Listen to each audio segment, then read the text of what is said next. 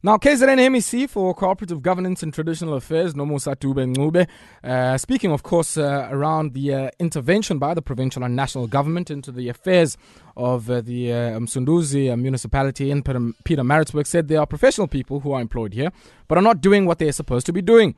To think that we have senior managers who are paid very nicely and meet monthly, but are not concerned about service delivery or even just the cleanliness of the city. It's become clear to the provincial government that Msunduzi municipality is no longer able alone to guarantee the provision of sustainable services to communities without an intervention from the national and provincial government. She then, of course, placed the uh, municipality under administration.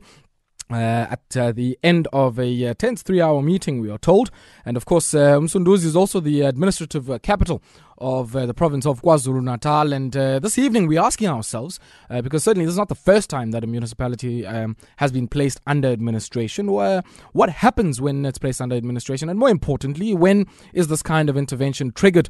And uh, we'd love to hear from you, uh, certainly, what uh, some of your perspectives are about service delivery and some of the issues that the MEC is mentioning here, things like cleanliness and, of course, the oversight role and function that the council should be playing uh, in uh, the affairs of the municipality. We've heard that this particular municipality is finding itself in debt of uh, just uh, uh, slightly under 3 billion rand. And one wonders, I mean, to be overdrawn to the tune of 3 billion rand is certainly not something that happens overnight or is one transaction. And the big question is uh, EP Council when all of these financial decisions are made and what then becomes, you know, the role of structures like the Municipal Public Accounts Committee at a council level in ensuring that uh, the administrators work in that council or municipal manager, ABA, are actually doing the work that they're supposed to be doing.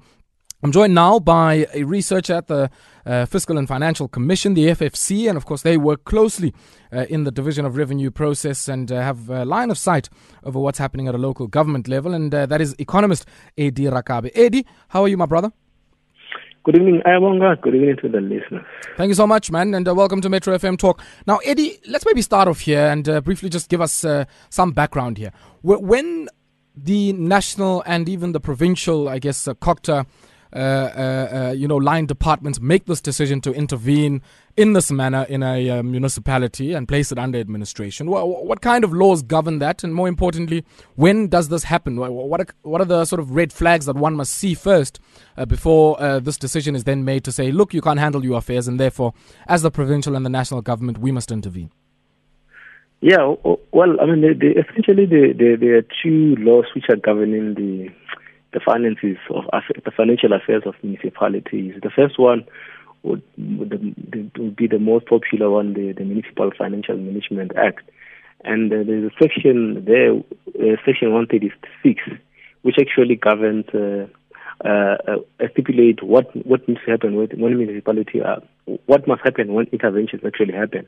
And then there's, there's another one which is actually the Constitution, Section 139, which is more drastic one, mm. which actually stipulates that if a municipality is unable to to fulfill its uh, executive obligations, uh, executive obligations in this case would mean that it's unable to deliver services, it's unable to approve the budget, it's unable to generate revenue, to give effect to its budget, and therefore it gives the powers firstly to the to the MEC of local government within the province to intervene. And if the MEC cannot intervene, it then gives the powers to the minister at a national level of cooperative governance to then to then intervene. Mm. But again, before even that happens, there's a there's a whole uh, process of, of support interventions which is provided for by the constitution, which actually states that uh, for any municipality, the, it is the responsibility of both the national government and provincial government to support uh, municipalities.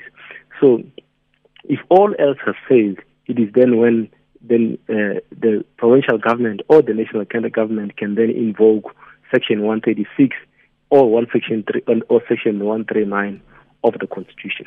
Mm. And you know what does this uh, normally involve, Eddie? Because one would think that you know there's two structures here. On the one hand, there's the council, uh, and then uh, there's the administrative or technical part of the municipality, which is charged uh, with, I guess, uh, c- gathering uh, revenue, collecting resources, and then of course spending those resources in pursuit of the delivery of services. When a municipality is then placed under administration, what does that then mean for some of those day-to-day functions?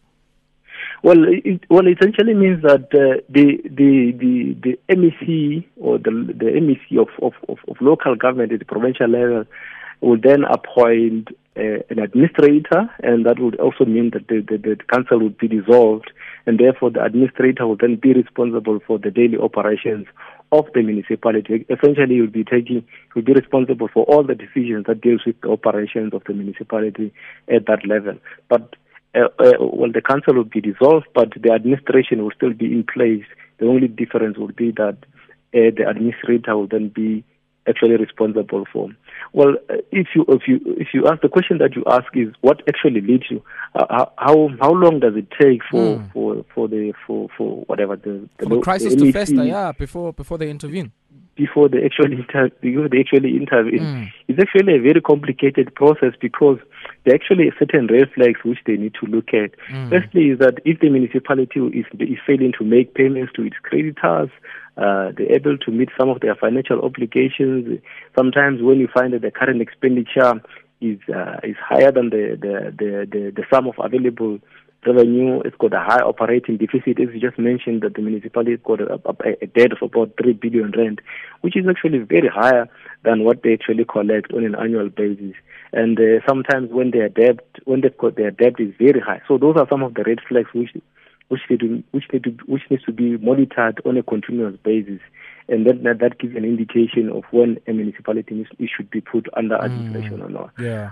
Uh, or not. But the the most biggest one is that unfortunately, with most of the municipality, you find a situation where the council is actually dysfunctional, and mm. when the council is dysfunctional, the municipality is unable to approve the budget, which is one of the biggest issues. If you can't approve the budget, it then means that you won't be able to implement your expenditure problems. You won't sure. be able to deliver to deliver services. Which is clearly the That's case in this instance, Eddie, because we've heard here from uh, the MEC and even the uh, MEC for Economic Development in uh, KwaZulu Natal, Sihle Zikalala, that uh, you know we've had some errant councillors here who are absent from meetings. Council meetings can't quorate, and therefore, on that basis, no decisions can be made by council, and by extension, no uh, effective oversight can be exercised on the affairs of the administration.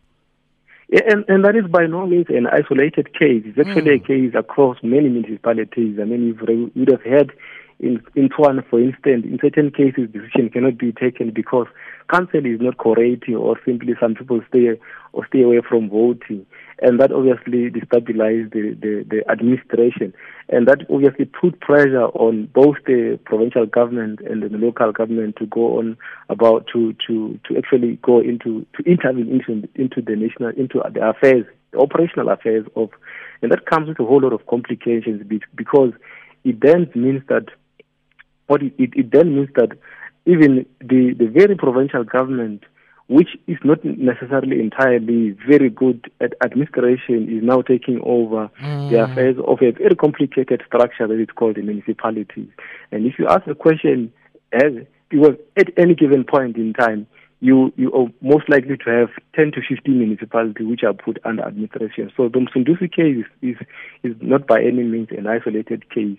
But what had happened over time is that you see, even after these interventions, because you, you can only intervene for 180 days. Mm. So after after 180 days, the the the, the a decision has got to be taken whether to appoint a new council, whether to appoint I mean to appoint a new council.